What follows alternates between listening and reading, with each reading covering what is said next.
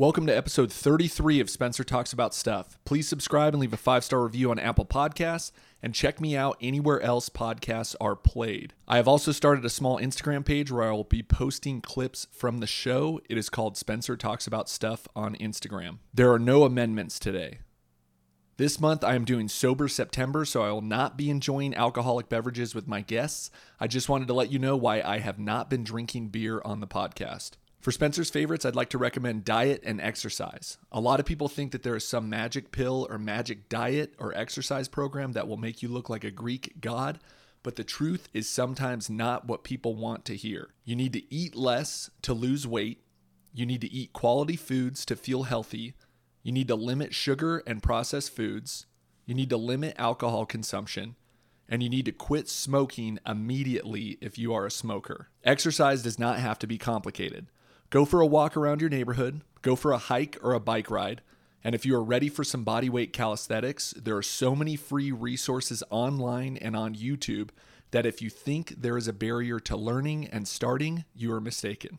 Eat well and limit your portions. Stop smoking and drinking so much, and try to get your heart rate up for at least thirty minutes per day. Please subscribe to Spencer Talks About Stuff and leave a five-star review on Apple Podcasts. And you can also write a review and let everyone know what you think about the podcast. Without further ado, here is episode thirty-three of Spencer Talks About Stuff.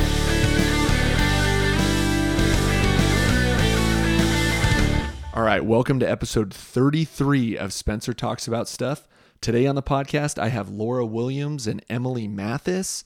You guys are both teachers, you're both swim coaches, and you're both former swimmers at Boise State, correct?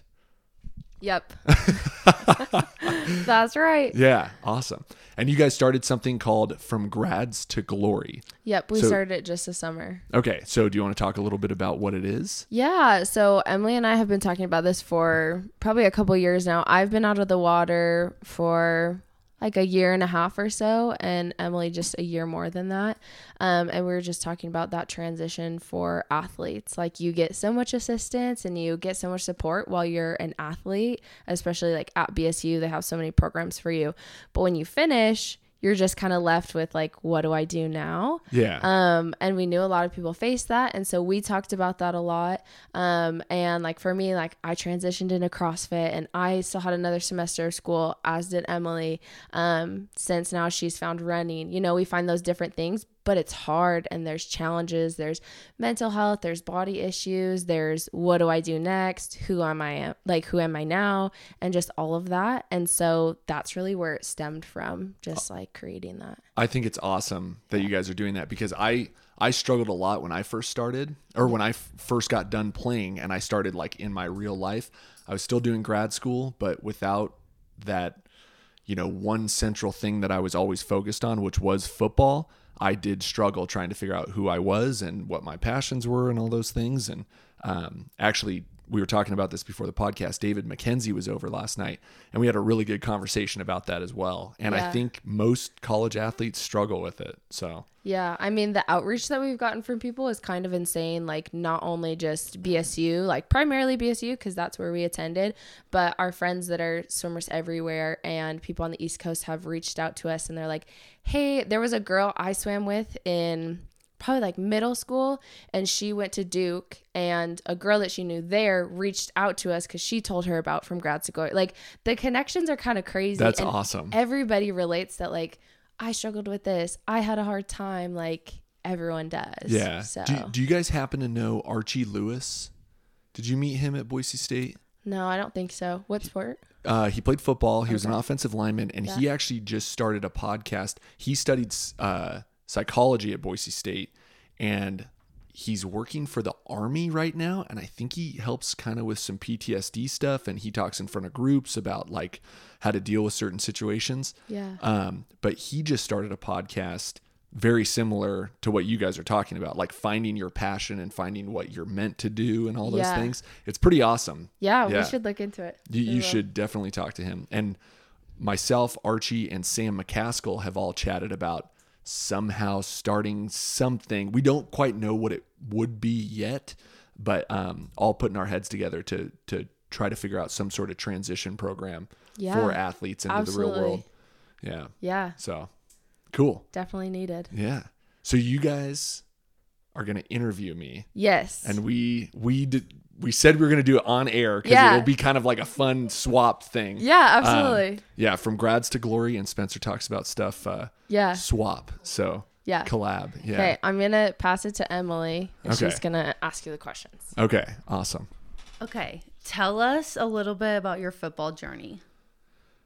Like oh, when gosh. you started and how you got to Boise. Okay, so I actually grew up in Boise. We moved to Boise when I was ten. I grew up in Southern California. My dad was a firefighter. My mom stayed home with us three kids. And we moved to Boise, and I was a huge Boise State fan, like right away when I was ten years old. Naturally. And then, yeah. and then uh, I went to Bishop Kelly. I worked hard playing football there and worked hard in the weight room, and I ended up getting a scholarship to B S U. And I mean, that the rest is history after that. I, I played offensive line. I played there for six years because I gray shirted, red shirted, and then I was eligible for four more years.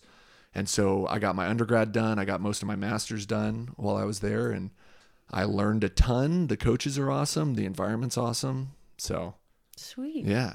Um, Laura and I have talked a lot about a huge role that like athletics plays during your life in like, college and stuff. Um, what was life like after athletics for you? It was not hard initially because I knew football was coming to an end. I'd had some conversations with my coaches about like, I knew I wasn't going to play in the N F L. I wasn't good enough to do that. And I was mentally prepared to start losing weight, start trying to get healthy. Like I wanted to start running and um, start dieting because a huge part of being an offensive lineman is you eat a ton of food all the time. And I was over three hundred pounds most of my career. And then right when I got done, you know, I, I loved working out and stuff. So I continued to do that. I just fixed my eating. Um, but then I'd say probably a month or two after football was over, that's when I started to feel like, holy smokes, there's a huge gap. And I found CrossFit and I started doing CrossFit and competing in that. And it really did fill the void that was left from football.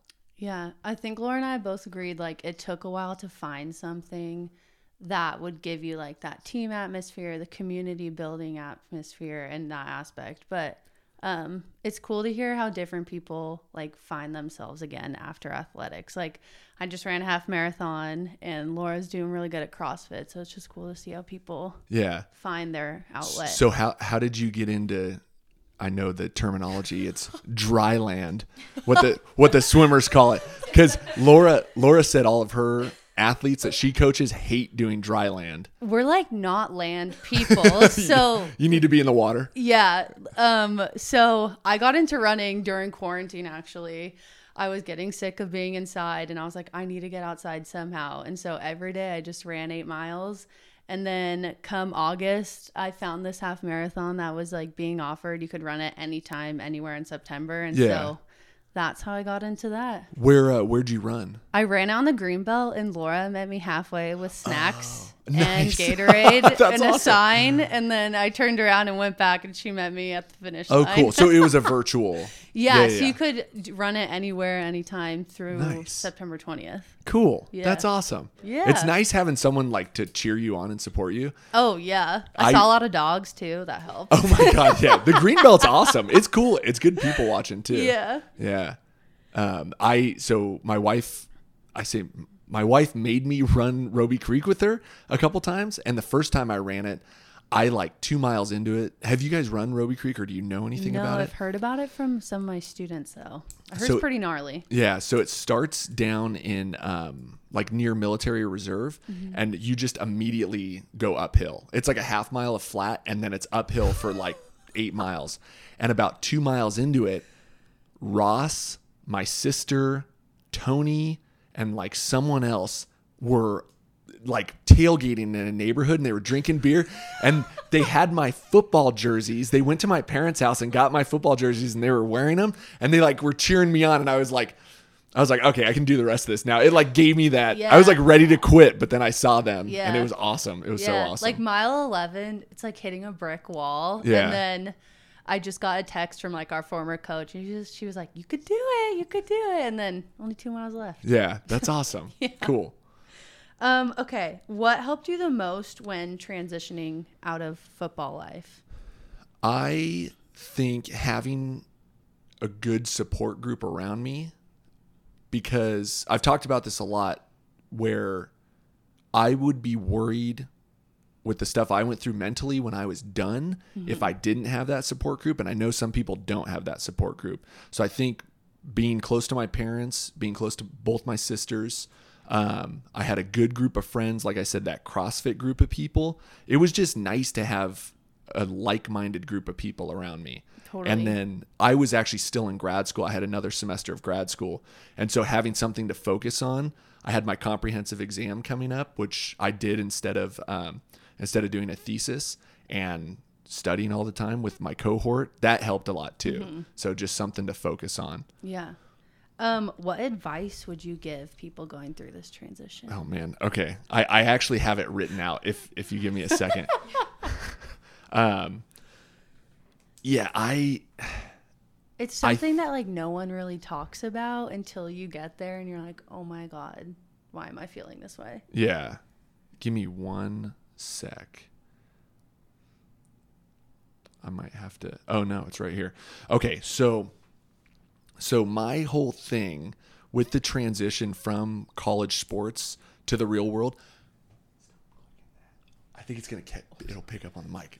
It's okay. It's totally fine. Um, so I, I would love for there somehow to be like a whole semester class where you kind of go through different things. And I don't think it would necessarily like you'd need to meet multiple times a week or whatever, maybe once a week or once every two weeks or something. But I think, I think people need to be upfront about depression, because I think a lot of people get depressed once they don't have their sport anymore. Because it's like, you, you guys probably know your whole life, you guys have been swimming since how old? Four. Yeah, exactly. Like and then all this, years. yeah, all of a sudden you don't have it anymore. And that's, I mean, I didn't start playing football when I was four, but I started in middle school. So, I mean, it was a ton of time dedicated just to that one sport. And then once it's gone, you do kind of, some people do get depressed. So I think mm-hmm. just like trying to get rid of the stigma of talking about that and just saying you probably will get depressed, and that's fine. Like mm-hmm. people go through it. It's a normal thing. Um, the other advice I'd have is find something you can compete in, because once you don't have that competition atmosphere around you anymore, it's almost like you crave it. And it doesn't necessarily have to be something athletic. It could be, you know, if you go into real estate, you're competing with other realtors to try to sell a house better or whatever it is. You should find something to fill that void. Um, and then I think a huge, I don't, it, I don't know what the word should be. It was shocking to me going to an environment in like an office setting, not in the locker room, not on the football field, not in the weight room, in the office, where people were lazy around me. And it was like, like you'd ask someone to do something and help you with something, and they're like, oh, I don't feel like doing that. And it's like, okay, well, my whole career at Boise State, nobody would ever have that attitude for anything. Um, so mentally preparing people for different personalities, because you're at such a high, intense level for, you know, four plus years, however long you're there. And then all of a sudden you're around a bunch of people who aren't like that. So that's a little shocking and jarring. Um, and then I'd say nutrition and exercise, you have to have both those things dialed, because if those aren't dialed, they can snowball, and that could lead to more depression too, and just something else you don't want to deal with. Um, and then finances, I'd say people need to learn how to not spend money, mm-hmm. because I've seen a bunch of people make stupid financial decisions, and you think you have enough money to do something, or, you know, a bank tells you that you have enough income to buy a house, when in reality, if you bought that house, you'd be what they call house poor, and you'd be spending all your money on your mortgage payment instead of having money for other things or paying more on principal. And the same thing with a car payment, all those things. So th- that's kind of my gist of it. I mean, I know it's kind of a holistic approach, but there's a lot of different things that I think people should learn when they're transitioning. Yeah, totally. And I think a big thing that I agree with you, what you said was, um, just making sure people don't feel alone in this process. I think people are scared to talk about it a lot of the time. And so just putting everyone's stories out there. Because when we asked people what they want to see from Grads to Glory, a lot of them said like spotlights on people who have gone through this. So I think just highlighting that you don't are not alone in this process is huge. Yeah. You guys, so how big was the swim team? How many people on the team? Um, like twenty-six girls. That's including diving. Okay. So we were a pretty small team. Were, were you guys all close, or were there kind of little cliques, or? Um, I definitely say our team was a lot closer than, um, like previous like club teams that I've been on or something. Um, like we didn't really have cliques or anything on our team. We were pretty solid as a whole. Okay. Yeah. So that's, that's something different about football. Like there's so many people on the football team that there are just cliques kind of naturally happen. How many guys are there? There's like one hundred five. Wow. To one hundred ten. And Did you so, know all of them? Yeah, for the most part, yeah. You know everyone. Um, and I think Boise State probably does a better job of other schools uh, getting different people to interact with each other. And we actually had something called Bronco Olympics during fall camp, where Fun. You'd get put together with a team of guys that, like, I mean, it, they would pick it so you'd be with people you weren't wouldn't normally hang out with. Yeah. And then you'd get a coach assigned to your group. And then you'd have tasks to do. You'd have to do a talent show together. We did like a home run derby. We did like racing go-karts. Yeah. Um, so that was cool. And that was a real awesome like team building environment thing. But still, those cliques, like after fall camp, those cliques would kind of come back, you know. And that's something that I want to get out of my podcast, is reaching out to guys that I didn't really hang out with back mm-hmm. then, you know, and seeing what those people are doing. Because I obviously like...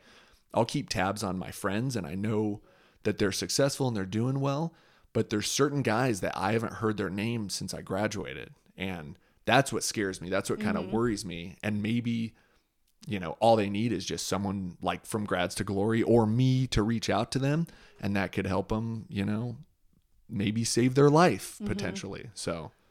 And the cool thing about swimming is um, we have a huge alumni uh base, and we're all kind of still connected. Um we're part of a Facebook page, and a few weeks ago one of the previous coaches had just asked the girls to like type on there what they're doing now, and it's just cool to see how like spread out all the women are from this team. That's so awesome. It's cool. That's a great idea. Yeah. I don't think there's really I don't think there's a Facebook group for former Boise State football players. So maybe yeah, yeah maybe, maybe somebody need to start needs to start one. one. So they they do a what they call the Gridiron Social every spring, and they invite any alumni can come back, and you go watch a spring practice. And then I think the head coach, whether it was Coach Pete or Coach Harson, talks to the whole group. And then you have a barbecue where you get to hang out with the kids, former players, and the coaches. And so that's cool, but that's just once a year. So yeah, yeah, it's cool to see alumni that you don't really know with, and then you connect with them. Yeah. Do you guys do you guys stay connected with like other people you met in college, or just athletes, or? I definitely say I connect. I stay connected with people in the College of Ed, just because a lot of them are teachers here in Boise now. Oh, cool. Um, but other than that, yeah, I try to. Yeah. So did mo- most people that you went to school with for teaching are teaching around Boise? Yeah, actually, the Boise School District and the surrounding ones really like hiring people from the B S U College of Ed, so. A lot of them do stick around. Cool. What you say, Laura? Yeah. Awesome. Um. So what are you up to these days? Oh my what gosh. Fairly busy. Yeah. Uh, but no, I I do everything I want to do. If there's stuff I don't want to do, I don't do it. So I uh, I work at Saint Alphonsus. I've been there for almost seven years. Um, I started working there when I was in grad school. My sister was a nurse there, and she actually got me a job while I was in grad school. And, you know, my career where I thought it was going to go didn't quite work out. And I kept getting promotions at Saint Al's. And so I just stayed there. And now I have a pretty darn good job. And uh, I opened up a CrossFit gym in Boise. And it's an awesome, awesome way to get to know people and connect with people and get people to compete. Um, it, it's it's super, super fun. And I'm...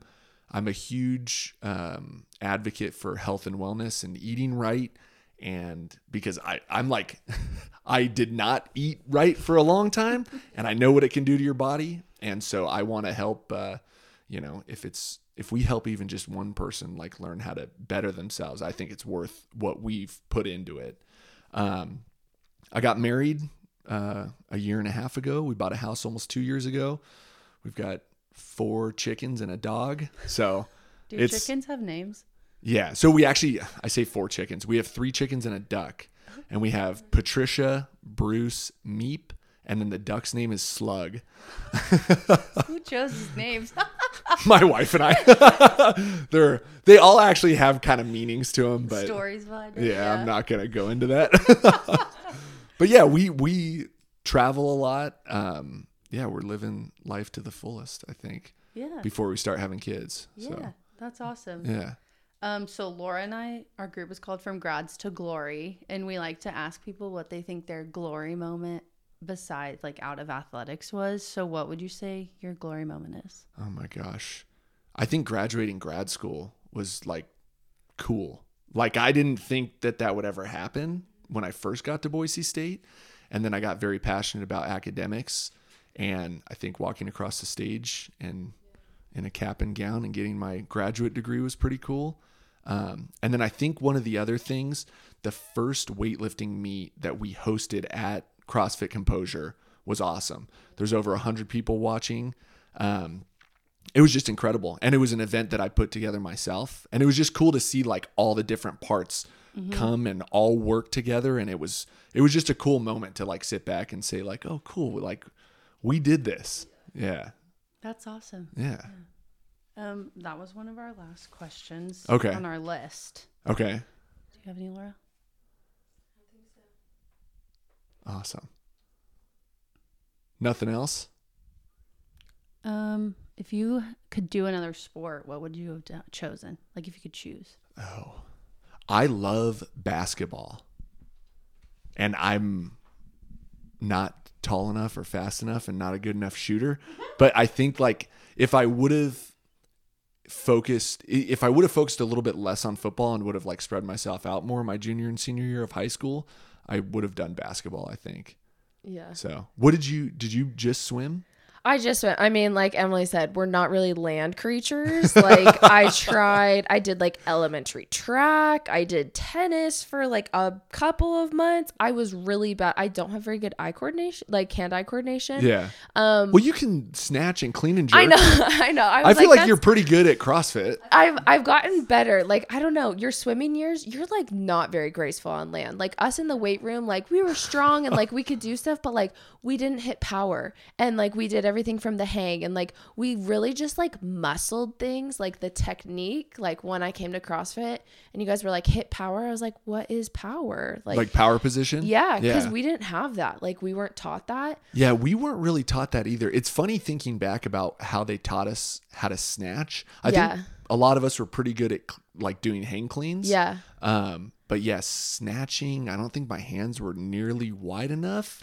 No, I mean, it still took me like a while to like hook grip. Like we had never done that, you know. It's just like different, but the focus was in the water. Yeah. So we did some kind of like funky things on dry land, like in weights, because like we did some breaststroke things. Like we had a medicine ball, like we're kneeling on the ground, medicine ball between your legs on the like T R X, and oh. you had a band, and you would go out, and then you'd out sweep for your breaststroke. Oh, like okay. your catch. Yeah. And so we did some stuff that was like pretty abnormal because it was to translate in the water. So who was your strength coach? So we had Ben, um, and then we had Matt. Okay. And they, did they like study strength specific, specific stuff for swimming? Yeah. Cool. Ben was like, he moved to Texas A and M um, and became the swim and dive strength coach over there because they had noticed like all he was doing with us, because he was very much like student of the game, researched, like would talk to us about stuff.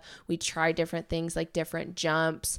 Uh, like we've hooked the band up to the top of like the pull up, like uh-huh. the, uh, the rack yeah. and you get into it, and we would do jumps oh. like hooked up to the band or yeah. like hooked down. down. So like resistance, um, and just different things to really work like specific things. And it's like a lot with your lats and just like shoulder health, just because like overusing them in swim is super common. Yeah. And so yeah, are it's kind of. Are there a lot of shoulder injuries in swimming?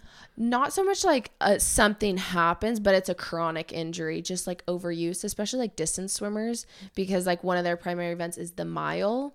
So the yards you have to put in for a mile is, is so much, yeah. you know, and they don't often, a distance freestyler does not often swim I M or anything else. So they're just primary freestyle across the board. Okay. So how long does it take somebody to swim a mile on average? Depends on how fast you are. But I mean, like how how fast could you swim a mile? Ooh, um, I haven't swam a mile in a really well, we swim Quinn's Pond, but that's like an open water mile. I mean, Katie Ledecky swims it in like fifteen something. Dang, that's and she's, crazy. She's quick, you yeah. know? So yeah, I think I swam the mile like at, in an actual meet once. Okay. I was not fast at it. I think it took me like just really long time. Okay. Yeah. So I, it's funny that you say that because, I mean, I guess I didn't even realize that there's all those different events. Yeah. I mean, I, I knew that there were different stroke events. Yeah. But there's also different distances for each stroke too. Yeah. Okay. Yeah. So there's um like for the I Ms, like there's two hundred and four hundred. And then freestyle goes from fifty all the way to the mile.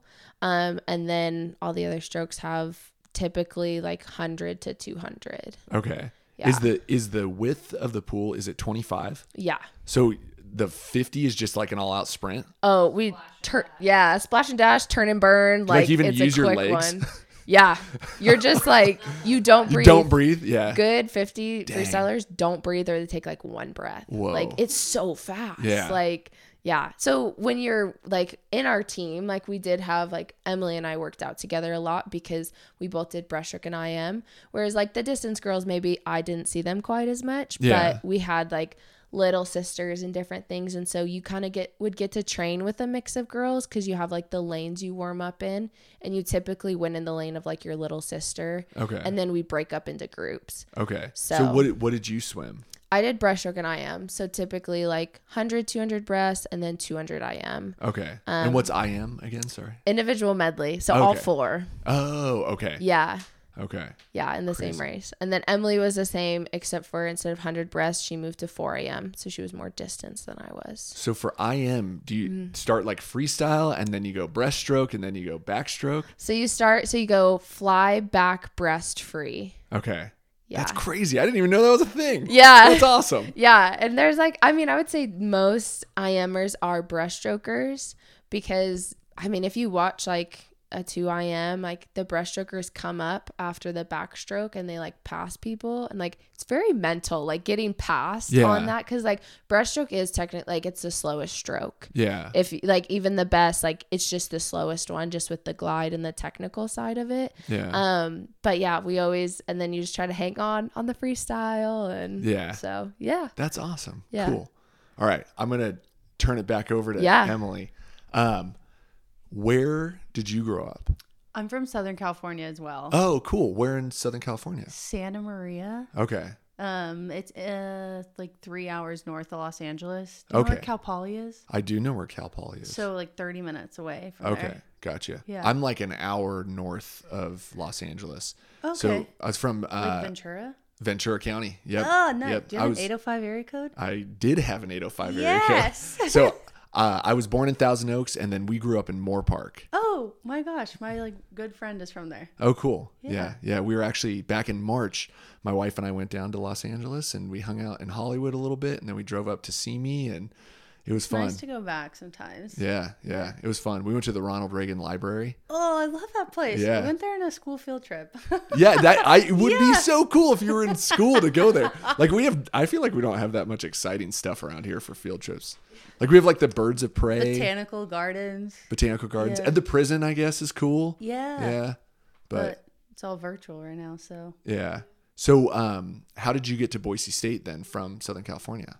Um, so when I was looking for schools, originally my plan was to go to San Diego State, and in April that fell through. Like some things happened, and I had to change schools, and so last minute, I came to Boise, Idaho, not knowing what the heck this place was. Yeah. And I did you get a, it. Did you get a scholarship? Yeah. Okay, cool. And so I was just recruited late um, because of what happened there. But um, I had no idea what Boise was when I first came here. I honestly didn't know where Idaho was on the map. Oh my and gosh. so, and after graduating, I just loved it so much. I stayed here. Awesome. Yeah. Cool.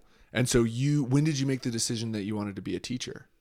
Um, so my first year of college, I was a Kines major. Okay. And after a few classes, I just wasn't loving it. I didn't see myself doing that for the rest of my life. So, um, my friend suggested that I try a gen ed, like a general education class, um, for education. And I ended up loving it. Yeah. Um, but I'd always like played school when I was little. I loved playing teacher. And so I guess that should have been a sign yeah. that I wanted to be a teacher. Who? So what are you teaching now? I teach second grade. Oh, cool. Yeah. That's awesome. And do you teach fourth?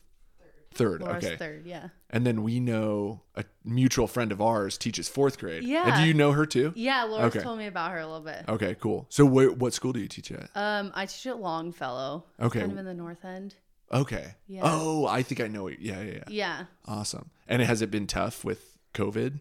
Um, the first few weeks was a little rough, just kind of getting into routine and teaching eight uh, eight-year-olds how to use a computer and like mute themselves. Oh, but yeah. Laura and I have some pretty funny stories coming out of teaching virtually. Yeah. My favorite one to tell is we were, were all on Zoom and we were about to color and this kid gets up to go get his crayons and doesn't have his pants on. Oh my God. And everybody saw. I was like, buddy, you got to put some pants on. And his reason I couldn't be mad at it, he said he doesn't wear pants at home and he's at home. So oh how gosh. could you get mad at him? Are there, are, are normally like the parents there? Like is eight years old a time when you can leave kids alone? Um, some of them I know are alone or they have like older siblings there.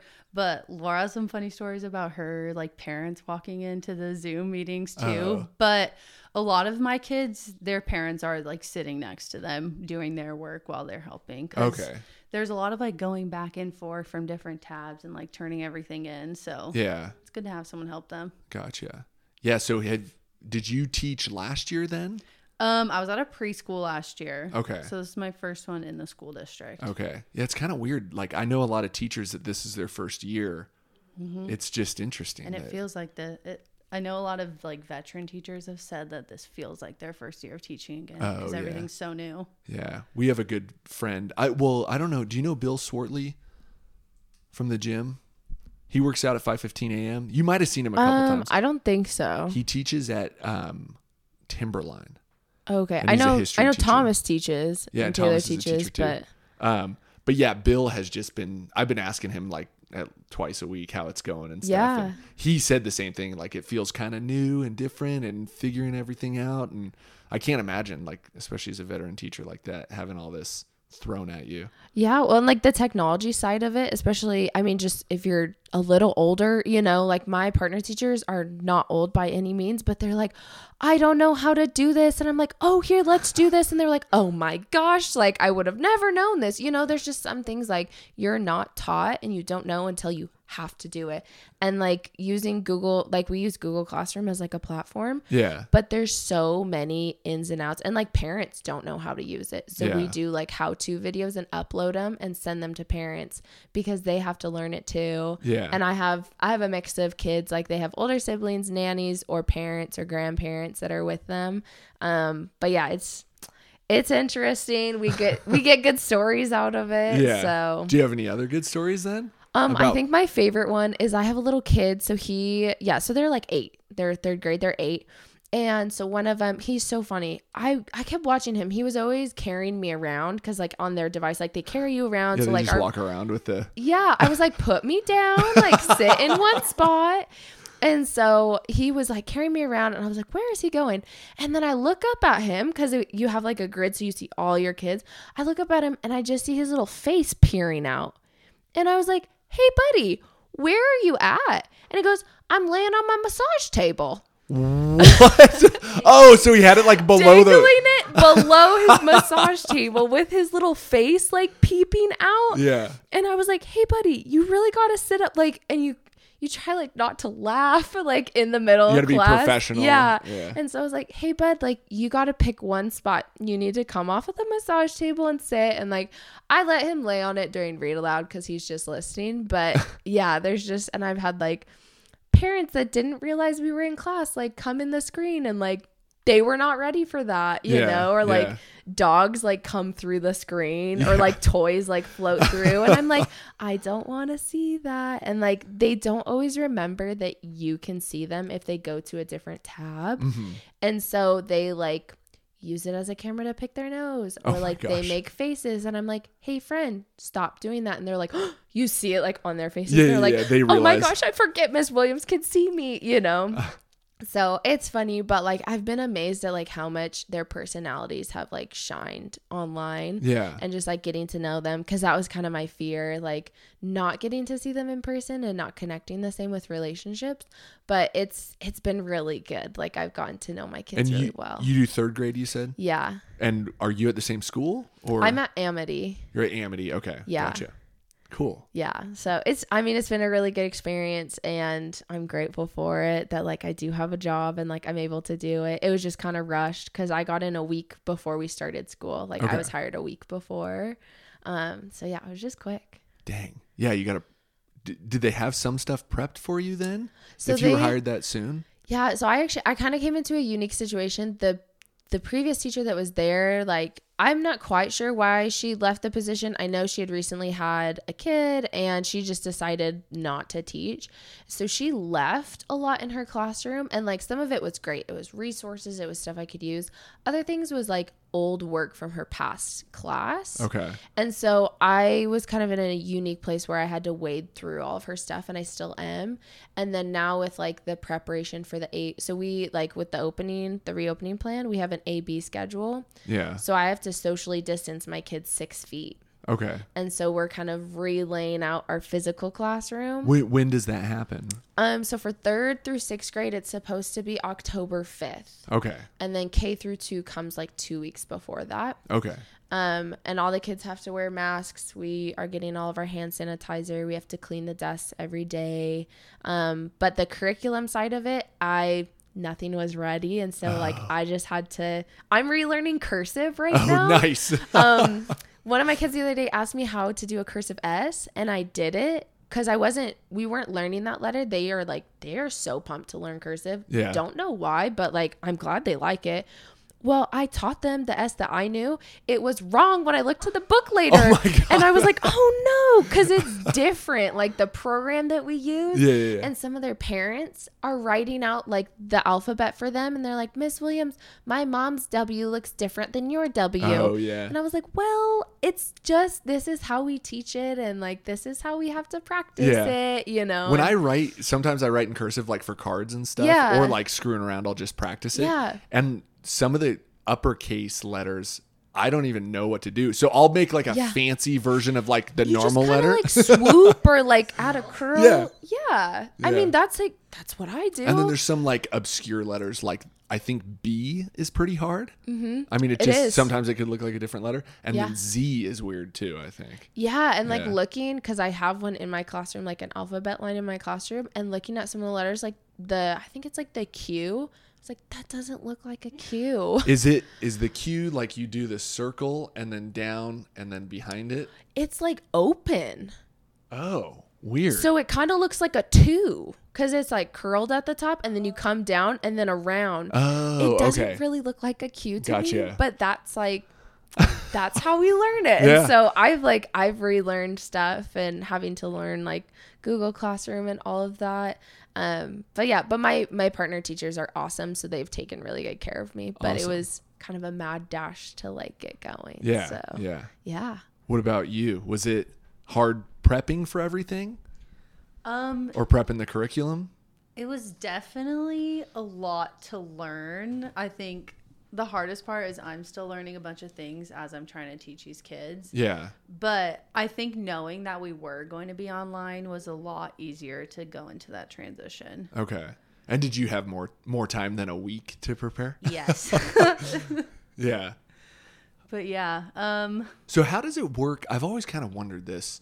Do do you guys have standardized testing at your schools? We just did it, yeah. Okay. So so you have something that you need to meet, kind of. Yes. So Laura and I were talking about this the other day, is the data is going to be a little skewed because in school they don't have the help of their parents or older siblings there. And so we were saying we could see when the people would come on the screen when they were doing like math testing or something, and their numbers are probably going to be a little higher because you're not even technically supposed to read the question to them. And so a lot of the parents we noticed had come into the screen and like read the question naturally because your kid has a question, you're going to answer it. Oh, yeah, yeah. Um, and so I think it's just going to be a little different when they do come back. I honestly think the testing should be redone in class, but they still did it this week. Um, I think the data is just going to be a little different because they did it at home. When, when do they start like putting kids in advanced classes?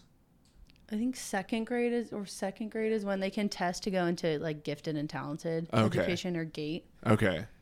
Yeah, I guess I mean I I think I just did standard classes like my whole time. I never mm-hmm. did like anything advanced. No. Or, um but to me, do you guys think standardized testing is like detrimental to a certain extent? I've heard that argument. I have no opinions on it, but I've heard that argument from people. This was a heated like debate going through the College of Ed. I think it has its pros and cons definitely, but I think every kid is so different that one test can't meet all of their needs. That's kind of what I think too. Yeah. Yeah. Like um, they might be so talented in one specific area yeah. that it like, oh, this one test makes them look terrible. But what if they're like an incredible painter artist or, or like, something. Yeah, yeah, yeah. Those kids who are good at like the arts, I think it like their, tw- their test scores come back lower. And so it looks like they're not doing well in school. Yeah. Whereas they could thrive in a different environment. Yeah. Or, yeah. So it definitely has its pros and cons. Yeah. I, I regret not taking school so serious, like in, in yeah. high school and yeah. like maybe my first two years of college, because I got pretty serious and I like buckled down and I got good grades for grad yeah. school, like all my upper division stuff. And then grad school, like if you if you get bad grades in grad school, it's weird kind of, you know, like nobody really gets like yeah. C's and D's or an F. Like, yeah, you want to be there. And I think the people who don't want to be there definitely get weeded out maybe in their first year. Um, but I just think I could have gotten such better grades and maybe done some A P classes and stuff in high school. Yeah. I think I was just focused on other stuff. Yeah. I mean, like I, I mean, you have kids that like are physically talented or the arts or different things. And like, I remember I had a fifth grader and really smart kid, but he just had like, he had mental health stuff. He had emotional things going on. And he was smart, but he could not show it in like a lot of avenues. But you watch him, and I like talked to the P E teacher, like I would go to P E with them and watch him. And he, not only was he like physically talented, but talking to the um the teacher, he was like, he can figure out strategies quicker than the other kids. He oh. can adapt. His teamwork is great. You know, like he had all these different school, like different skills. Like maybe he's like a natural leader, like yeah. on the basketball court or something. Yeah. And it just, I mean, I think that's something that teachers try to do. Like, I know that's one of my goals is to find like how to, how like how to help my students express what they know. Yeah. And like do what they can. And I don't think standardized testing is awesome for that. It does give you just some straight up data, and typically across all testing you do, you kind of know who your kids are that need more help. And then I think when you do that one-on-one small group and work with them, show me what you know, you really figure out what they don't know. Yeah. Um. So, I mean, it's it's good for just kind of some group generic baseline data, but it's kind of painful right now to have the kids do. And like I had to write down all my kids' names that had parents in the screen. And I would tell them, I was like, hey, reminder friends, no parents are helping you. No one's helping you, but they don't remember that I can see them. Yeah. And yeah. so, and they want to help their kid. Cause yeah, if your kid says, hey, I need help, you're going to go and help them, you yeah. know? And so I think a good parent would say, are you allowed to have help on this assignment? Yeah. I had a parent email me. She goes, oh my gosh, Miz Williams, I am so sorry. When I realized it was his diagnostic test, I stopped helping him, yeah. you know? Like, well, you, you're probably very open with the parents too. Like you email yeah. them back and forth all the time. Oh yeah. Especially right now. I mean, the amount of tabs I have open, and like I have like my email, I have my meeting, if I have a small group meeting, if I have our materials, like sharing screens, and going back and forth with parents or them just telling me, hey, we don't have internet right now. Like after the windstorm, I had a kid that couldn't get on on Tuesday because he didn't have internet. Yeah. And so communicating back and forth and talking. And so this is, I mean, normally in the beginning of the year, you don't talk to parents this much. You see them for sneak peek, you like see them the first day or whatever, but man, I've talked to parents a lot lately. Yeah. So it's yeah. different. Yeah. It's got to be interesting. It's just funny, like thinking back about how it was when you go through it. Mm-hmm. And then now, like, I'm thinking about what it's going to be like when I have kids. Yeah. And like having to take them to class and meet with their teachers. And it's like, oh my God, what if like my kid had a teacher I didn't like? Like that would be weird. Yeah. I, I yeah. know. Seeing it from the other side, like we had our first um, high school swim meet on Tuesday.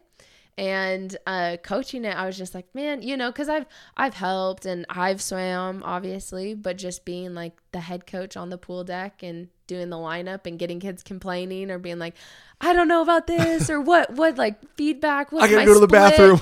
I had a kid miss his race. He was in the bathroom. No way. I was like, where did you go? He just picked up his card and then he went to the bathroom, and we started the one hundred breaststroke, and we were looking around and we were like, where is he? Where is he?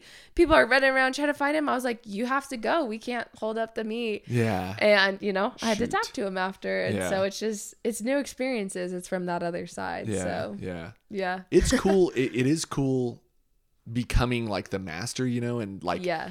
I feel the, the one thing that I've taught more than anything has been weightlifting, yeah. Olympic weightlifting.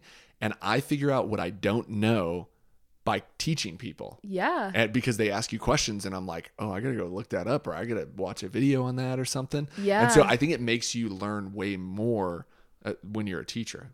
Yeah, absolutely. I mean, my dad, he, so both my parents swam in college. They swam at University of Washington, and that's where they met. Okay. Um, and so my dad is super into swimming, and he was actually my high school coach for a couple of years. And he's always kind of coached me and supported me. We talk about races. And we always talk about like whether it's your um, career or your sport or activity, whatever, like being a student of the game and learning those things and like striving after whatever it is, like your goal, and just knowing the ins and outs and like talking to people about it, reading materials, and just like gathering all of that information. Yeah. um, so I feel like that definitely relates like to like your weightlifting knowledge, and yeah, it's yeah. cool. I'm, I'm, I feel like I'm bad in that regard to a certain extent with some stuff. Like I'd love to be a master mm-hmm. of one thing, but I'm so interested in so many different things yeah. that sometimes it's like, it's like, well, I'm getting a little bored with this. Like I, w- I want to learn about something else. Yeah. And that's why I've been picking my books better recently. The ones that I start, mm-hmm. I want to pick smaller ones because yeah. if I get stuck reading a big book, I'm like, I'm kind of over this subject, but yeah. I always just power through it still, or I start another book at the same time. Yeah. If you ever have uh book recommendations for us, we have a resource page on our website for Grads to Glory. Yeah. No way. Um, and so we put up, we're going to put up your podcast oh, cool. um, as a resource, and we put up recipes and articles, books, uh, CrossFit Composure's up there. Oh, cool. Awesome. Um, and yeah, just, and Beatbound Running, that's what Mathis does. And it's just kind of a combination of all of the resources that we've gathered for people if they're struggling or just want a good book, you know. Oh they man, can reach my, my book recommendations are not like self-help books or anything like that. That's it's okay. Like, they could be motivational. They could be something you think someone would enjoy. It's all history books. It's not like anything too crazy. I, I think you have to be interested in it before. Yeah. I don't know. I wouldn't recommend any of these ones. My wife reads, I, she's more on the uh, like Brain on Fire, Where the Crawdads Sing, mm-hmm. Educated. Have you guys read Educated? I was looking at it when we came in and I was like, oh, I need to read that. It's been recommended to me. Yeah, yeah. yeah. But I think she reads a little bit more of the mainstream stuff. I find some of the weird stuff, like that Big Trouble book, um, Bill, who's the history teacher at Timberline, yeah. he recommended it to me. And it's about the governor, oh my God, my dog's, I might let her in just I so hear. She stops running. yeah. Uh, but it's about the governor of Idaho who was assassinated in Caldwell in like nineteen oh five. Wow. And wow. yeah, and Theodore Roosevelt like came to Idaho and like got involved in it and stuff. Oh, and shit. so, and then there's another book about like the history of the Balkans that he gave to me. And he's like, I found this when I went back to my, went back to my, uh, office at the high school, like once yeah. it opened back up. He's like, I know you're interested in this. And I was like, all right, thanks. But oh, that's now cool. I got a bunch of books on my plate that I have to read. But I'm going to let yeah. her in real quick. And then I'm going to pour the drink that you brought because yeah. we're already over halfway in. Sweet. Okay. So okay. do you want to talk about what you brought and yeah. why, why you like it? Yeah. So I brought my favorite juice. I brought P O G, and it stands for Passion Orange Guava. Um, and I, so our family trip growing up, we always went to Maui together. Um, and so whenever you would fly over on the plane and coming up from the beach, we would always drink P O G. Oh yeah. Um, and that's something like I always just grew up with. And then when I came here, I love to have like family dinners at my house and stuff, and like group dinners and, um, game nights and different things.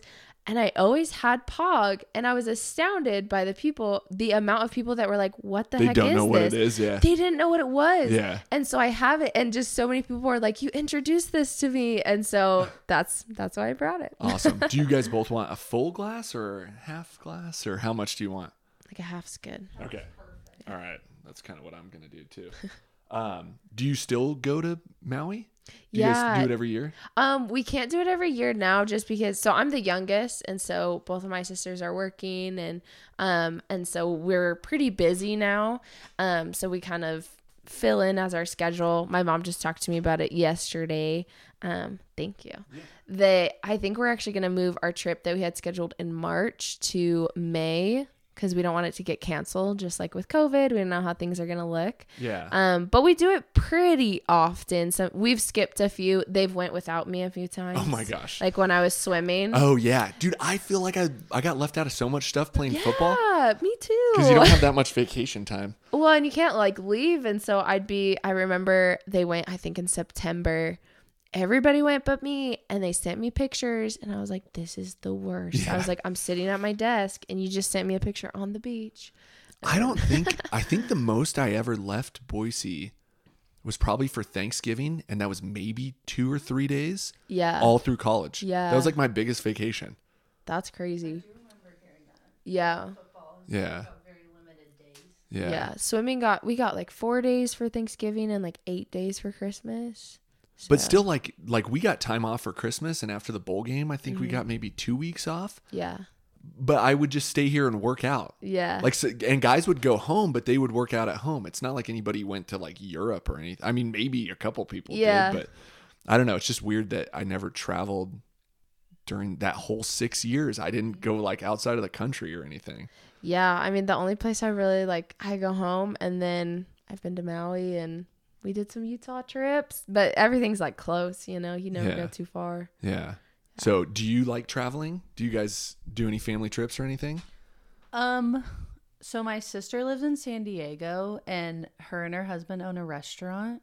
Um, and so if we do go on vacation, we usually go down there and hang oh, out because cool. it's still like going somewhere other than home. Yeah. What kind of restaurant do they own? A barbecue restaurant. It's called Corbin's Q. No way. Um, and so when we went on our team trips to San Diego, he would cater for our team. That's awesome. Some ribs and nice. tri-tip. Awesome. So is it, is it like the Gas Lamp District? Is that what it's called? It's right by San Diego State. So it's on okay. El Cajon, but that place does have cool restaurants. That's what I've heard, is that area yeah. is like the restaurant hipster yeah, it's place like an up and coming neighborhood in yeah. San Diego. Yeah. And then my mom's from Canada, and so we've taken a trip there, and hopefully we can go back soon. Yeah. But yeah. Yeah. So my wife and I, we went up to Hayden Lake, which is just north of Coeur d'Alene, a couple months ago. And it was, it was kind of refreshing going up there because they just like were pretending like COVID wasn't really a thing. I mean, it was nice being in small town America. Mm-hmm. And uh, we actually drove up pretty close to the Canadian border, mm-hmm. but it was still shut at that point. And we were yeah. kind of bummed. We were going to drive across and like get a beer and some French fries and then like come back, but it was still closed. Yeah. Kind of sucked. That's how I felt. We um, took a road trip to Zion over summer, like uh-huh. July, June. And it's like Corona wasn't a thing there. Like people were just out hiking, being outside. Yeah. It's pretty cool. Yeah. So did you guys go into the park then? At yeah. Zion? It was cool. Free too. Nice. Yeah. Why was it free? Um, I think they were just trying to promote people to come start coming back to national parks. Okay. And so we got there. We didn't have to pay to go in. It was pretty awesome. Nice. Yeah. We, my wife and I just went to uh, Badlands. in South Dakota. Yeah. And they charged us. Hey, you missed the cutoff. I know, yeah. But we, we just bought our National Parks Pass for the year. And yeah. so I think we're going to go to Yellowstone. And then we want to do a Southern Utah trip soon. And then do like Canyonlands, arches, all that stuff down there. So the first time our friend who we met from Utah told us about Canyonlands, uh-huh. I swear she said Candylands, and the whole trip I was like, can we go to Candylands next time? And she was like, I have no idea what you're talking about. Yeah. I want to go, I know that this sounds really weird, but I want to go down the canyon where the guy got his arm stuck. Have you seen that movie, one twenty-seven hours? Wait, I think we talked about that. Isn't that in Zion? It's in Canyonlands, I oh. think. I think it's called Blue John Canyon. But yeah, he a rock slipped and pinned his arm, and he was there for one hundred twenty-seven hours before he decided, I'm going to cut my arm off. Did he survive? Yeah, he did. It's crazy. It's such... The movie's awesome. Um, I have not read the book, but I heard the book is obviously way better, and he writes his own whole account. Um, he videotaped himself a bunch to like document, but he hasn't released the tapes. Like that's oh his personal gosh. thing that he like keeps with him. But it, he had to deal with like stuff that you wouldn't normally think about. Like he had to take his contacts out at one point, and he just didn't it, like he couldn't really see after that. Oh and, my gosh. Yeah. And like he was afraid of flash floods happening, and then stuff about like cutting your own arm off. He had to break the bones first. Like he thought about that, and then he put the tourniquet on. Like luckily he had some first aid yeah. knowledge, but we were with know. a nurse. So if anything like oh, that nice. happened, thank gosh we were with her. Yeah, yeah. It's nice to have, it's nice to know someone that's like, you know, a paramedic or E M T or firefighter, nurse, that kind of stuff. Because yeah, I like if I was in that position, would I be smart enough to think I need a tourniquet? Or like I just start chopping and it's like blood starts spurting everywhere. Yeah, I would have no. They don't teach you much in teacher school about yeah, stuff yeah. like that. It's like how yeah how to put Band-Aids on kids. Yeah, or how to stop a bloody nose. Or oh yeah, very simple things. Yeah, yeah. Do they actually teach you that like in college? Um, like I in feel the education like it's classes. Just, um, like random conversations that would come up in class oh. that they talked about. It's not like basic first aid for kids or... No, you go through like a training, like safe schools and stuff. You have to, you watch like a whole video about like if a kid gets a bloody nose and like how to clean it up and making sure like you, if anything could be passed through blood and different things. But you don't have like, there's nothing too extreme. Like you don't have to take like C P R or anything. Okay. Um, gotcha. But there's like the nurse in the building and different people around. Do you, yeah. are you guys C P R certified? I think, I feel like that's a pretty good thing to have, especially if you're a teacher. Mine has since expired, but I am like, I was C P R certified. Um, I was supposed to take a class again this fall, but it got canceled with COVID. Um, so I know you can take online classes right now to get recertified. Okay. I think even if it's, I think you're still allowed to do C P R on people, even if it's expired. Yeah. Well, cause like most swimmers are lifeguards. And so I feel like most of us are often certified. So yeah. Yeah. Yeah. Did you lifeguard like in Boise as like a side gig in college? Um, I didn't. Some of our girls did, like even just at our pool or the rec. Yeah. Um, I did swim lessons and different things, but um, I haven't, I haven't lifeguarded in a long time. Did you guys ever do like for your conditioning? Maybe this is a stupid question because this might be way too easy for you. But did you guys ever do water polo? Um, when I was in club, it wasn't water polo. We called it animal ball.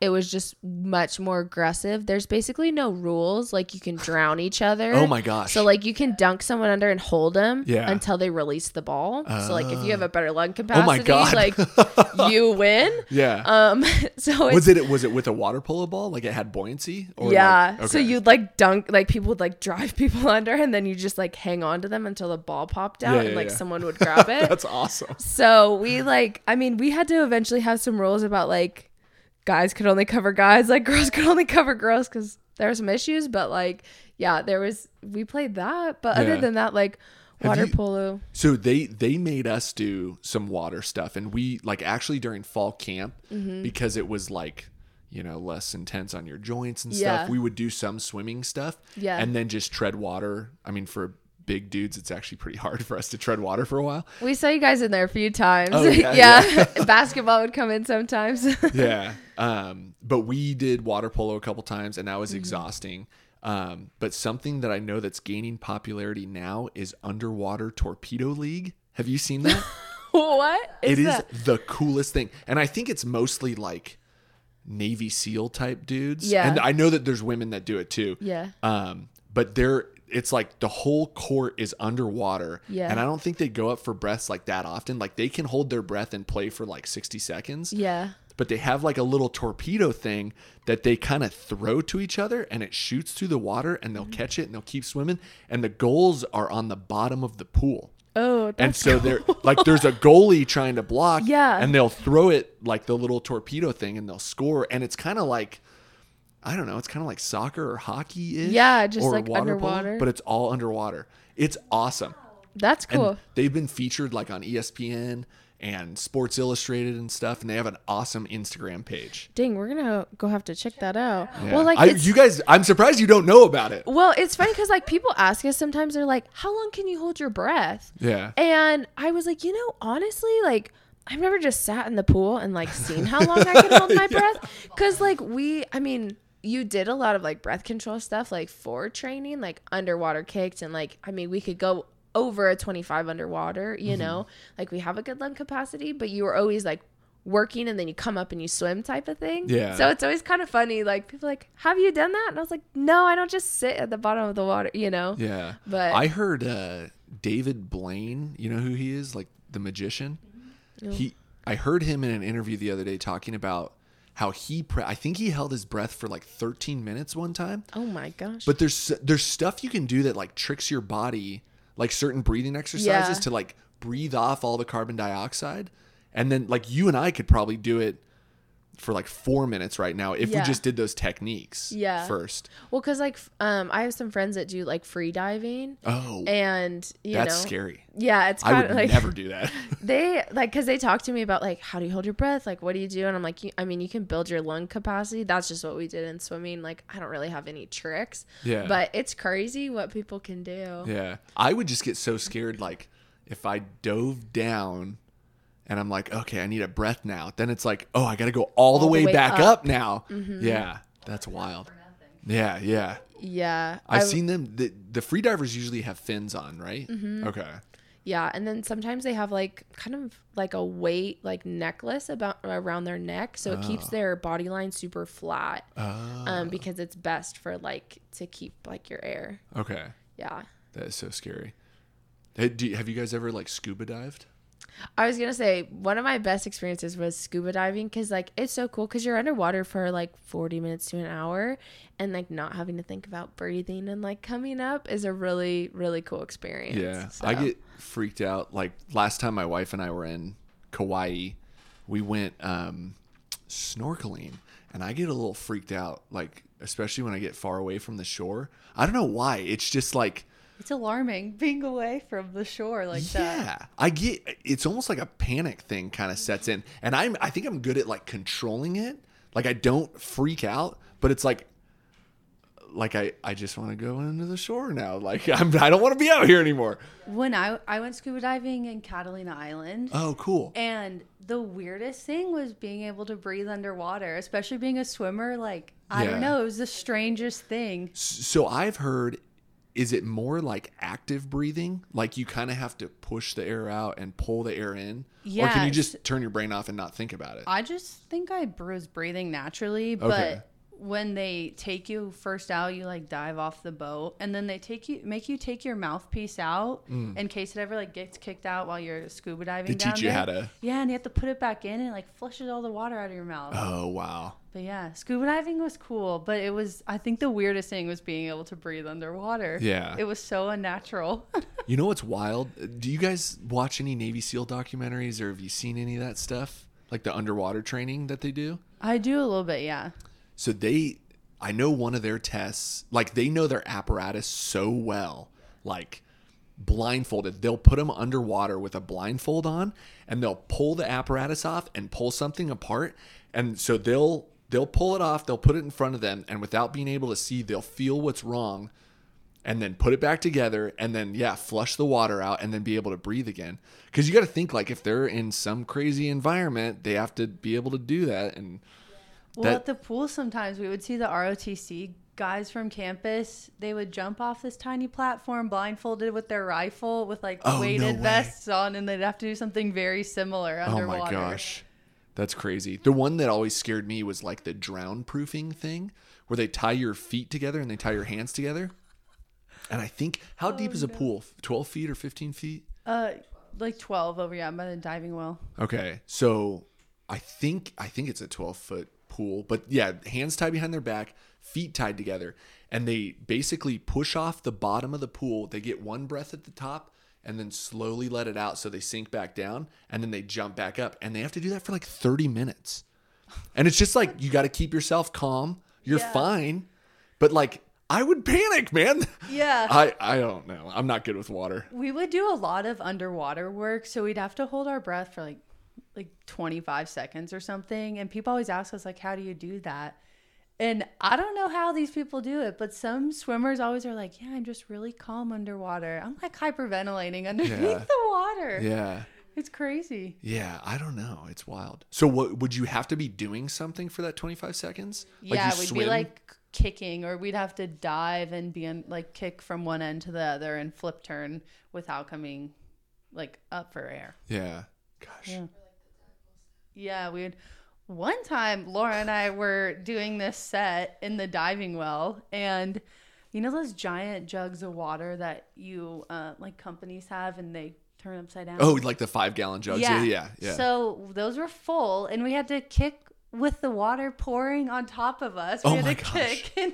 Like on the dry land? No, or... we were in the water kicking with the water pouring down Who on us. Who was pouring it on you?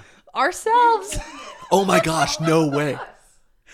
And so that was like forty seconds of water just straight hitting your face. You're getting breathing. Like waterboarded. That's exactly, that's exactly what we had said. We were like, what are we doing? And at that point, we were the only two brushstrokers on the team. So we're over here. Everybody else is doing stuff in the pool. We're over in the dive-in. Like the redheaded stepchildren. Like, you guys go pour water yeah. on yourselves. And our coach was like, okay, this is what we're going to try. I saw like U S C like uh, water polo players doing this. And we yeah. were like, okay, you don't realize how heavy it is, like yeah. in the water, five gallon jug, like yeah. above you. And then if you have to, like, it was so hard to breathe because the water's rushing down on your head, and so you couldn't breathe. And then, like, if it was too heavy, you kind of sunk underwater, and then you came up. It was a mess. That sounds terrible. It was terrible. Dang. We did some, we did some sketchy things in swimming. We did. There was. um Did you guys have trainers with, like, at your practices? They would sometimes come more often than not. Not really. Like, they weren't there when the power towers fell on Mathis. We were doing. So, do you know what a power tower is? Is it the thing that you look up at that tells you where you're at in the pool? So it's like, it's this, it's got this metal rack, and it's got a base, and it has big things of water, like big barrels, and you fill it with water, and it's got a pulley system attached to it. Okay. And at the bottom is a belt. So you hook into it. So it's a resistance training. Oh. And so we... And you pulled it down? So... You would swim against it. Yeah. So we were in the pool, and I was on one side, Mathis was on the other. And when she pushed off, the mechanism got stuck, like the rope got wrapped around it. So instead of on the track, it pulled it.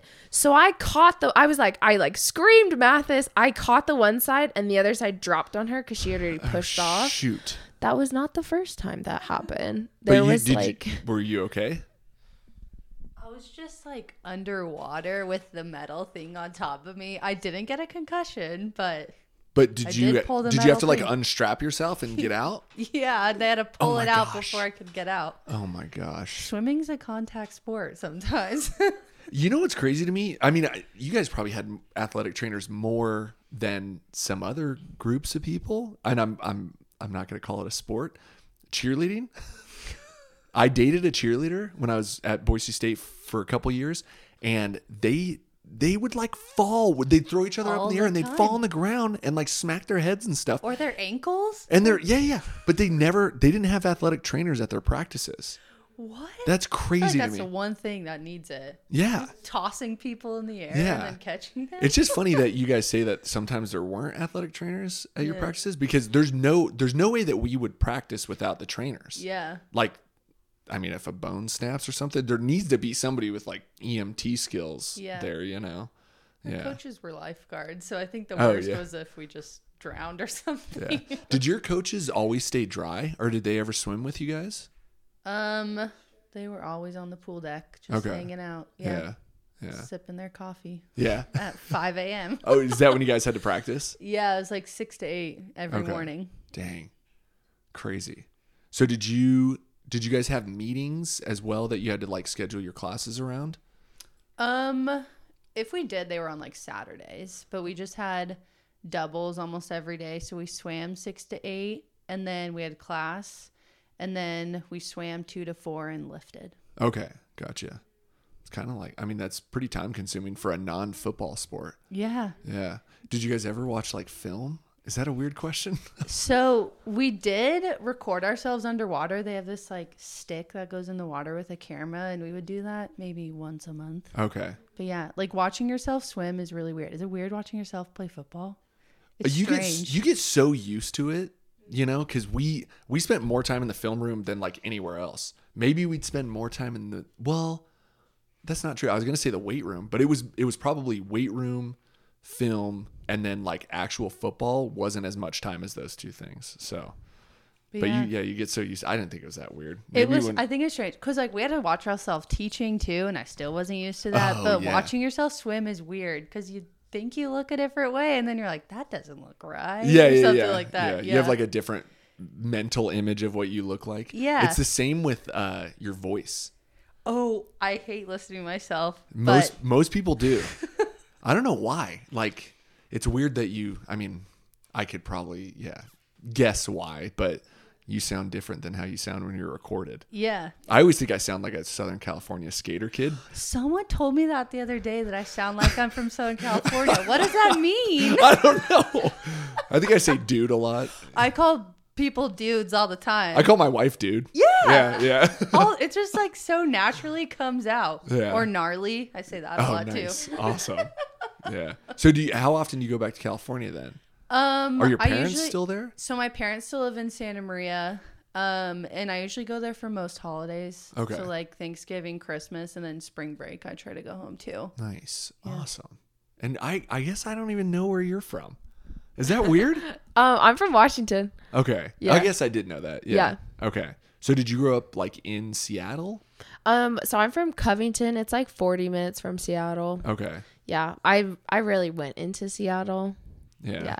Like into downtown. Yeah. You didn't go to Pike's Place Market. I mean, because so many people come and visit that. But I mean, I've, I've been and I go, but it's not something that I'm like, oh, I want to go do this. Like normally I want to go on a hike or like go swim or be with friends like when I get home. Dude, would you swim in the ocean there or is it too cold? So it's it's actually Puget Sound is connected right there. Yeah. Um, and so it's just a little different just because it comes like in the inlet and stuff. But it's it's cold. Yeah. Yeah. Dude, you never swam there? Um, I, I swam in Puget Sound. It was more of like a jump in, like off oh. of a dock or off of a boat and like swim back in. Gotcha. Because it's so cold and like it's a little scary because like there's sharks and like octopus. Like there's just like a lot of stuff in there. So yeah, you don't go like terrible. Too I don't deep. Go in there. Yeah. So it's like it was okay to like jump in and then swim in, you know, but it's it's so cold. Like you're just so tense. Like you can't engage your muscles to swim. Yeah. So that area is really cool to me. Um My cousin actually lived on Bainbridge Island. Oh, yeah. For a, a pretty long time. And he worked for Amazon, which the Amazon headquarters are in Seattle. Yeah. And he would take the ferry every day. Mm-hmm. And I I would love to spend some more time in Seattle and just like take ferries around to the different islands. Yeah. There's so much there. It's like it's like I, overwhelming. I loved growing up there. Like I'm a very outdoorsy person, and like I mean, the whole swim team knew. Like if there was like a spider or a bug, they were like Laura, like because oh I'm totally okay with like yeah. being outdoors and like just I grew up on that. Um, and we actually have a cabin on Orcas Island. Okay, and so I grew up like you take a ferry there, um, and go and just like be out on the island, and it's connected to Puget Sound, so we would like swim out in just like the little bay, um, and then like. Like picking up jellyfish and eels and oh like gosh. Catching fish and just like all of that. Yeah. Um, and then we got a new place up in Port Angeles. Um, okay. If you go, ever go up there to explore, it's really cool. Okay. So. Yeah. I, I haven't spent much time in that area. I've been to Seattle a couple times mm-hmm. and Tacoma. Um, but yeah, when you start, when you look at a map, like on Google, like I like going on Google Maps and yeah. just looking at like all the different places you could go. Yeah. yeah. There's, hundreds of islands. I didn't yeah. know it was like that. And oh, you can take yeah. ferries to any of them. Mm-hmm. It's really cool. Like, they're all connected. And yeah, Washington is very like outdoorsy. And going into Seattle is fun too. Like, there's just, it's like the, the downtown area, you know? It's um, just like a big city though. Yeah. You know? I don't know. Like, I got, it's kind of underwhelming when we went there. Yeah. It's kind of like, did like Pike's Place is kind of disappointing. Yeah. We went there for Swim Across America, our, my first two years. Um, and some of the girls, because they're from like Wisconsin or Minnesota, so like they had never been to Seattle, and they were like, oh, this is cool, you know, it's a cool day trip to do with like friends who have never seen it. But most often, like, we go on hikes or go oh, like yeah. kayaking or what's something. the what's the national park there? um Olympic National Park. Okay, I've never been there, but I yeah. heard it's awesome. Yeah, it's it's really cool. Yeah. It's really big. It's like gigantic. Yeah, yeah, yeah. It's overwhelming, scary. Maybe we'll do like a, my wife and I'll do a road trip there. Yeah. We'll save a couple bucks with our national park pass. Um, if you do, my cabin is right there. Okay. You can definitely stay. All right. Yeah. Cool. Yeah. Awesome. Um, so do you guys have any plans to travel like next summer? Like when COVID's over, yeah. is there anything that you're like itching to do? I mean, I just, hopefully we can go on our family trip to Maui. Um, yeah. But other than that. Friend who just moved to Nashville, oh. like Atlanta, Nashville area. So hopefully I can go see her soon. Yeah. Because I've always wanted to go over there. Yeah. Towards that area. I've heard Nashville is awesome. Yeah. My parents were just there recently. I love country music, so oh. that would be my jam. Nice. Yeah. It's weird how like Southern California people are into country music. Yeah. Because I know a ton of people from Southern California. Like my parents were into like Alan Jackson and stuff. Yeah. And they like lived in L A. Well, we have like a county fair, and so we have like F F A and all these farms back home. Oh. So I think just liking country music. Yeah. Like being it, from that area. It's interesting driving around like just right outside the city, like in Ventura. There's farmland, tons yeah. of farmland. And I people love don't, it. Yeah, people don't think about that about California. Well, when I say I'm from Southern California, but it's like a farmland, they're so confused. I'm like eight miles from the beach, but there's broccoli fields and cows next to my house. Yeah, yeah. It's a good our, area. Our old house that we grew up in, they basically they turned it into like an avocado orchard. Yeah. Yeah, it's, it's crazy. Cool. Do you miss Mexican food? Yes, I. Is there any I good can't Mexican tell food you here? Much, um. I found this really good breakfast burrito from this Mexican place, Los Betos. Oh, yeah. Best breakfast burrito I've ever oh, had. Oh, yeah. Los I, Betos has come up on this podcast a few times. I used to eat there all the time. And my wife and I, if we want to get like wild, we'll go to Los Betos. I got it after my half marathon. I sat there in a parking lot and Googled the best breakfast burrito in Boise, and that came up. So I tried it. So good. They're awesome. But Matador is pretty good. Yeah. And... Um, Chapala, yes. Oh yeah, I love Chapala.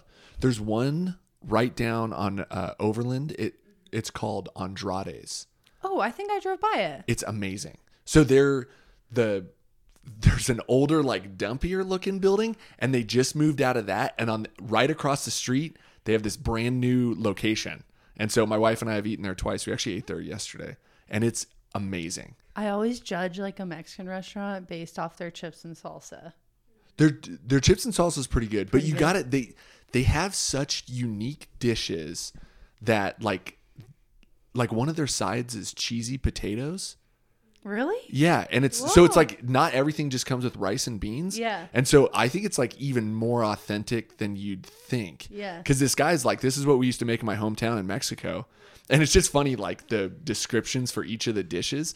He's like, yeah, my grandma used to make this one, and uh, this is a local favorite from the town that I grew up in, and it, it's awesome. That's it's, one thing I love about Boise is like the restaurants here. Yeah. And how many there are. Yeah. So if you're craving some Mexican food, I highly recommend Andrade's. I'm going to have to try that. Yeah.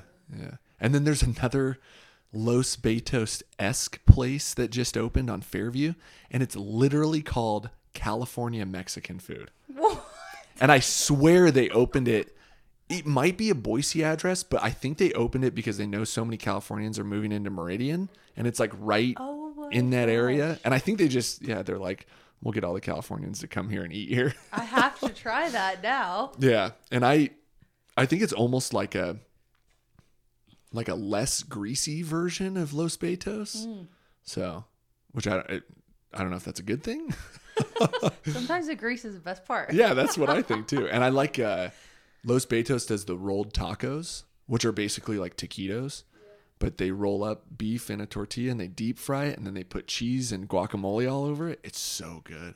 To me, the best Mexican restaurants are the ones that look pretty dodgy from oh, the outside. Yeah, like totally. The hole in the wall yeah. restaurants. And they and if they don't speak good English. Yeah, or yeah. the the the menus in Spanish. Yeah, yeah. Oh yeah. That's awesome. That's good. See, that's what I that's what I what bummed me out about COVID.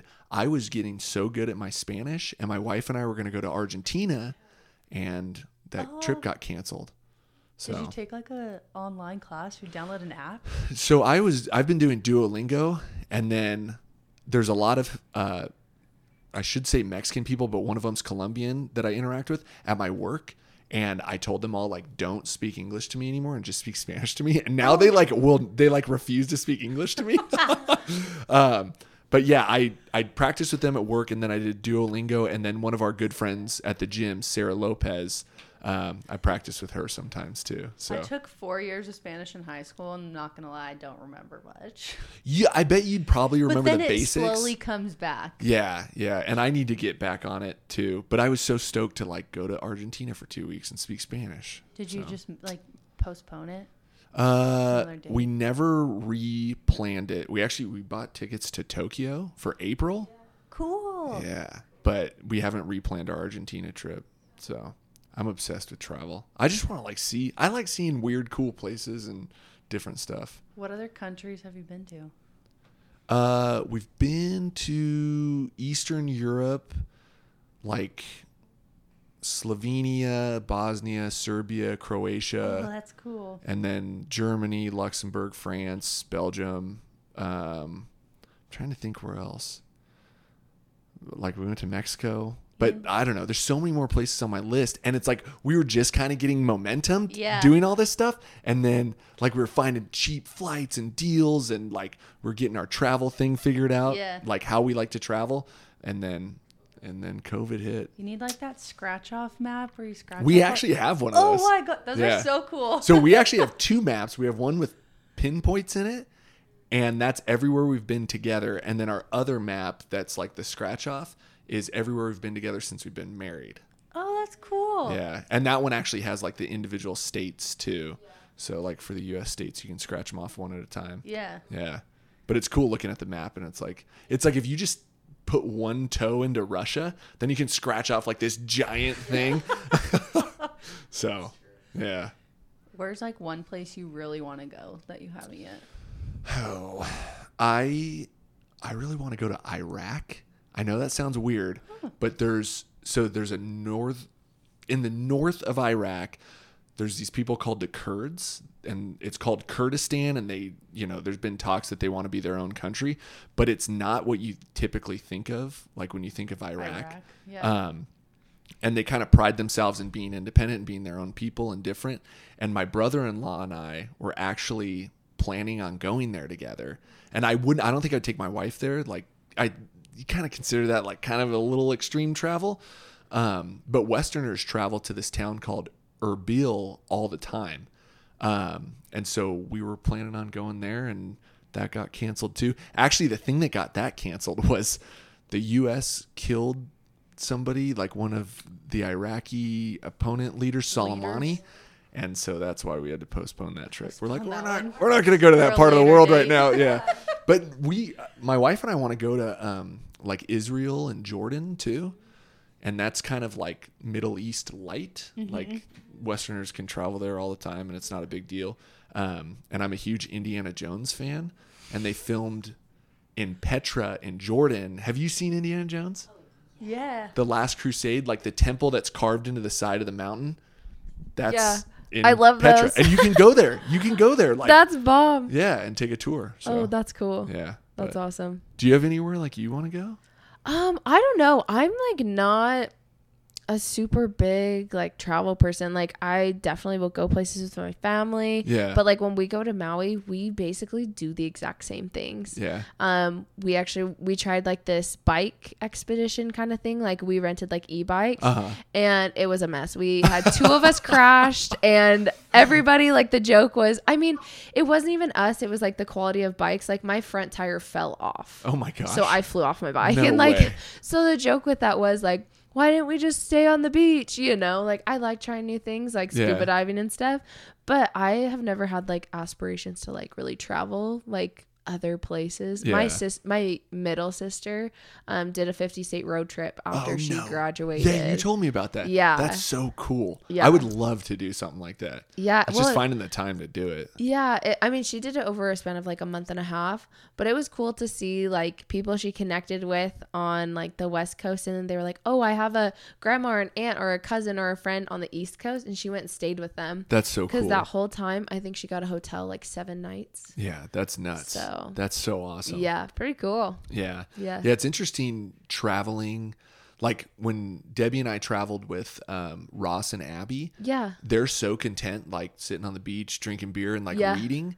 And Debbie and I are like, we got to go see the thing. We got to go to this. And, yeah. And like, I could see how maybe we'd be annoying to some people or yeah. like, like to us, it's like, why you we're here. Like, why would you not want to go see the canyon? Like, yeah. I don't know. So it's just people have different versions of like, what their vacation, time vacation should be like. I mean, that's like whenever, like when we go to Maui now, like I go to CrossFit and oh, like yeah. I go to the gym over there, and because I am like a very busy body, and like I'm like, who wants to go snorkeling? Who wants to go for a swim? Yeah. Who wants to go? And they're like, just relax. Yeah, and yeah, I yeah. was like, turn it off. Yeah, I was like, let's go do a game. Let's go do something. We did an escape room um, in uh, in Maui. Yeah, nice. It was it was fun. Yeah. But so do you guys stay? Let me see if I can get this right. Is yeah. it Kaanapali? Yeah. Or like Lahaina? Yeah, so we stay in Kaanapali at the Westin, um, okay. but we go into Lahaina. Cool. Yeah. Nice. And then you do like the road to Hana? Yeah. Yeah.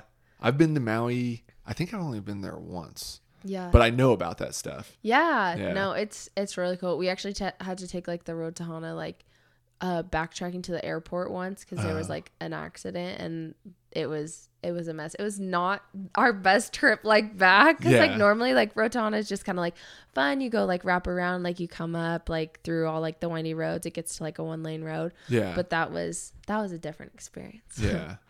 So have you been to any of the other islands? Uh-uh, just those. We went to we've been to Kauai twice, mm-hmm. and it's cool. It's like. It's like life like is like slowed down. It's yeah. so rad. It's so cool going there. Yeah. And then, uh, yeah, we stayed in like an apartment complex. It was an Airbnb, mm-hmm. but it was almost like it didn't really feel like resorty or anything. Yeah. It was just cool kind of like integrating in, and, you know, you stop at the gas stations and like, I, I don't know. We went to like a thrift store one day too. I mean, it was just cool to see like what yeah. people live like there. Yeah, no, it's, I mean, I love Maui. My sister and her husband went to Kauai for their honeymoon, and my dad's been to Kona for the Ironman over there. Oh yeah, the big but, island. Yeah. Yeah. Um, but most of the time, like they just kind of found like my parents are like, we like Maui. Like this is a comfortable spot for us. So. Yeah. Isn't it nice, like, when you first get there and you're like, I have a week here. It's going to be it's awesome. It's so nice. You, like, walk in the sand. Like, because I hadn't been for however many years, and, like, my family had been, like, a few times. Yeah. And I just walked out on the beach, and I was like, it's so nice. And it's so nice to swim in the ocean. Like, I'll do, like, open water swims. Oh, and... I love swimming in the ocean because I float. Yeah. And it's like... If I swim in Quinn's Pond, I sink. Yeah. You know? You'll yeah. have to come swimming one of these I days. I know. We keep...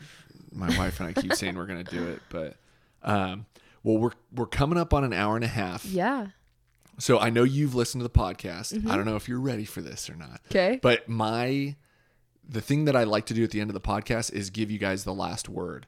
So mm-hmm. you guys can put out some good vibes into the universe. Yeah. And, uh, if you want to talk a little bit more about Grads of Glory, um, yeah, it's, it's up to you what you want to say. Okay. Um, yeah, I mean, from Grads to Glory, like, it's been something really cool that has come out of COVID, I think, because we had the time to like pause and kind of talk about it more and really like work on it. We put out a website. We just placed our first t-shirt order. Awesome. We did stickers. Um, we've been working with people. We've done more Sunday spotlights, you know, so it's been kind of a cool time to do that. Um, and yeah, I don't know. I think we've been very appreciative of that. And like, Mathis and I did so much together through college that it's cool to just kind of have this like outside of it too, to like come about from that. Um, and I think we appreciate like the alumni that we have and just like that connection of like what athletics has given us. Like, even though we've been out of swimming for quite a while, yeah, um, it's still like a blessing. Um, and then even like when we go to Quinn's Pond, when people see us, they're like, "Are you on the swim team?" Oh, or like, yeah. "Were you swimmers?" You know, 'cause you're both we like all, tall, blonde, yeah, long we, arms. Yeah, yeah, we got like our sw- like our, our Bronco swim caps on. Oh, yeah, you yeah. know, and and so people kind of always ask, and um, yeah, it's been it's been a really cool thing, and I'm very appreciative of uh, Composure. Just like the transition it's given me, like it's been really fun to like Olympic lift and like learn all the movements. Like I've gotten so much better at things. Like there was someone, they told me like they watched me squat when I first came, because like I never actually squatted in college. Oh. Like just because I have really bad knees, and yeah. so I I never squatted. Like we always did sled pushes or leg press or different things or deadlifts. Yeah. And so now it's like, oh my gosh, like whole new world. And they're like, they didn't used to look like that. And yeah, I was like, yeah. I know, like I'm learning so much, and like snatches and clean and jerk. And it gives me like a purpose and like something new to do. Yeah. It's awesome um, to have something like that to work on. Yeah. I mean, like you said, just kind of like learning those aspects and like watching like film of it and like competing, like having something to work towards and like goals. Um, so yeah, I mean, everything's been good, and I'm just like grateful for all the people that I have around me. Um, awesome. Yeah. Mathis, cool. Do you have anything? Um, I think the biggest thing is just like finding your people and finding your community. Um, I just started grad school too, and I'm in a cohort of like a relatively small group. And so it's just nice to be surrounded with people who have like similar goals as you or really positive attitudes. So um, I'm very grateful that this brought Laura and I together again on another project, a passion project. So, yeah. Yeah. Awesome. Well, thank you guys for being on the thank podcast. Thank you. From Grads to Glory on Instagram, right? Yes. And then what's the website? It's from grads to glory dot wordpress dot com. Okay. Awesome. Yes. All right. Thank you guys. Thank you. Yeah, of course.